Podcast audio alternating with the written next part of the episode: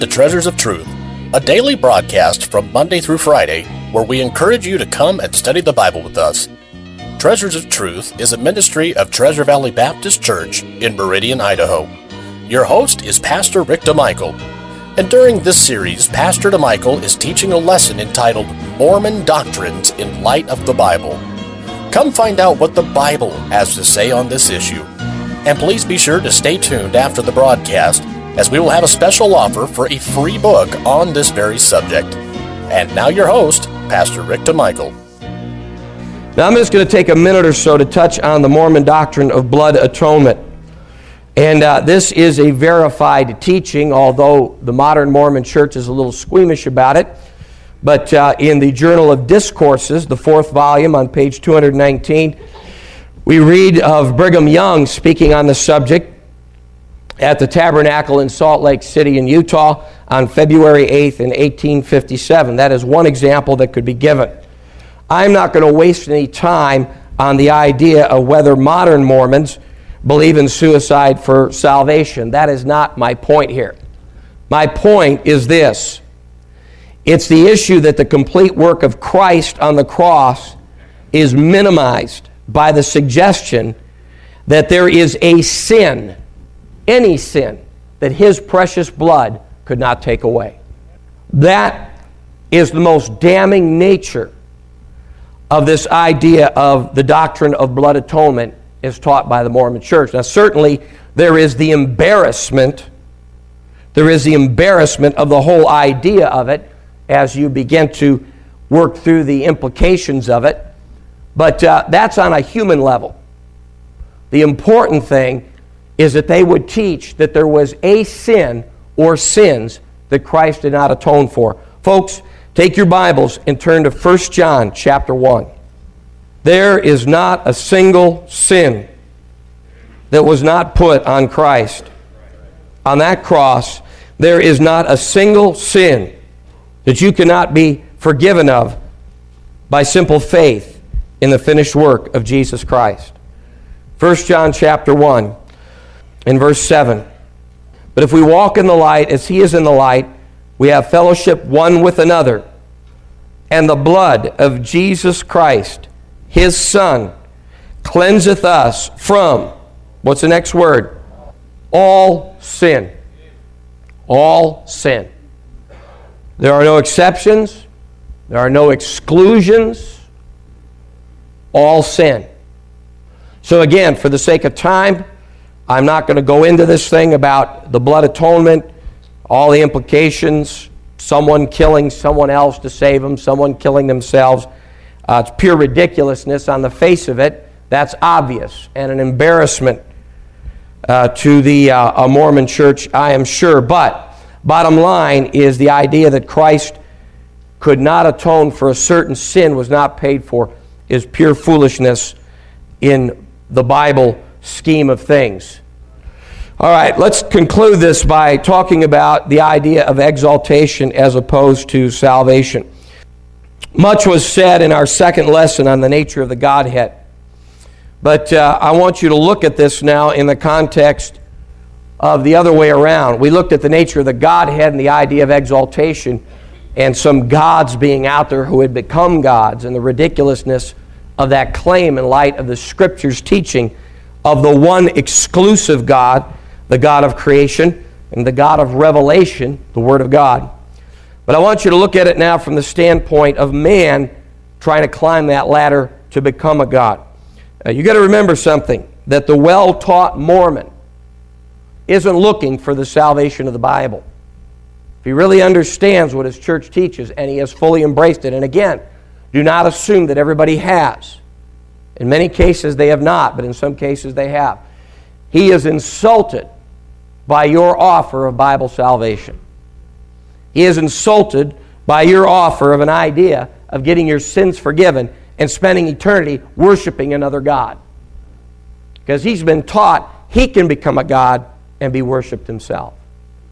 Now, again, Isaiah 14 and Ezekiel 28, there's a certain parallel ring there, isn't there? But we won't go into that this morning for the sake of time. Milton R. Hunter, in his work, The Gospel Through the Ages, put it this way Thus, all men who ascend to the glorious state of godhood can do so only by one method by obedience to all the principles and ordinances of the gospel of Jesus Christ. If to obtain eternal life means to enjoy the same type of life that God lives and to experience similar experiences, then those people who receive it to the fullest degree shall actually be God's. Capital G. Now, again, there's a different definition of the word eternal when used in the context of eternal life.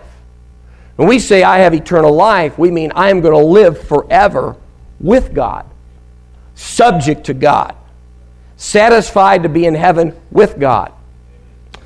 But according to Milton Hunter, the definition of eternal life means to experience life the way God does and to be a God. Going on further, Joseph Smith taught this, and this is taken from the teachings of the prophet Joseph Smith by Joseph Fielding Smith, pages 346 and 347, and brings us virtually to the same conclusion. He says this, and I quote Here then is eternal life, to know the only wise and true God. And you have got to learn how to be gods yourselves, and to be kings and priests to God, the same as all gods have done before you, namely by going from one small degree to another and from a small capacity to a great one, from grace to grace, from exaltation to exaltation, until you attain to the resurrection of the dead, and are able to dwell in everlasting burnings, and to sit in glory, and as do those who sit enthroned in everlasting power. So, again, the definition of eternal life is different. It's not like you and I understanding it, being in heaven with God for all eternity. It's being God for all eternity. Now, it's easy to see that this teaching parallels exactly what the serpent tempted Eve with. Ye shall be as gods, knowing good and evil. Go ahead, Eve, take the fruit so you can be a god. Folks, who is the author of Mormonism? Go to Genesis chapter 3, and you will see the author of Mormonism.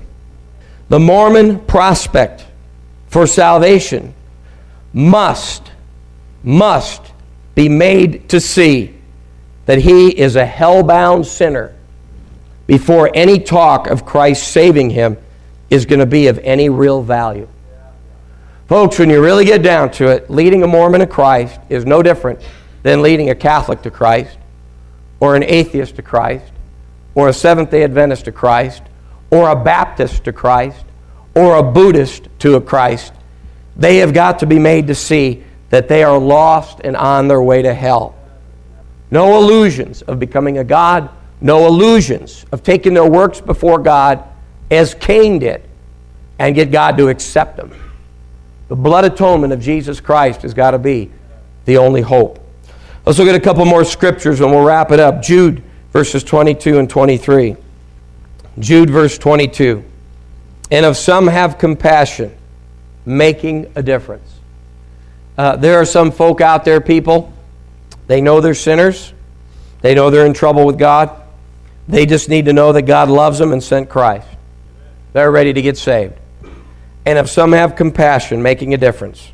But notice verse 23 and others. Now here's where the body of Christ in general falls down these days. Uh, they love verse 22. They love verse 22, but they don't have much use for verse 23. And uh, God has a balance here. Verse 23. And others save with what? Fear. Pulling them out of the what? Fire. Hating even the garments spotted by the flesh. All right? So just as there are some people that are humble in this respect and they know that they're lost, and they know that before God their conscience bothers them, they know they have violated God's law, they're just looking for the answer. You save them with compassion. You just, you just straight up give them the good news. But others save with fear. With fear. Why? There's some people that are arrogant. There are some people that think they're good enough. There's some people that think they can become a God. And they've got to be made to understand that that's not the case. They're on their way to hell. They're on their way to hell, as we saw in Revelation chapter 20. And so, if we love them, we'll present that truth to them. Because without that truth, they may make a profession of faith in Christ, but it's going to be meaningless.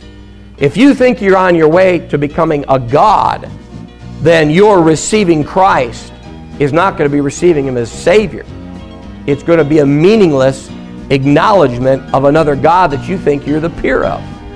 So they've got to be made to understand that they're in trouble with God as a result of their sin, just like anybody else does.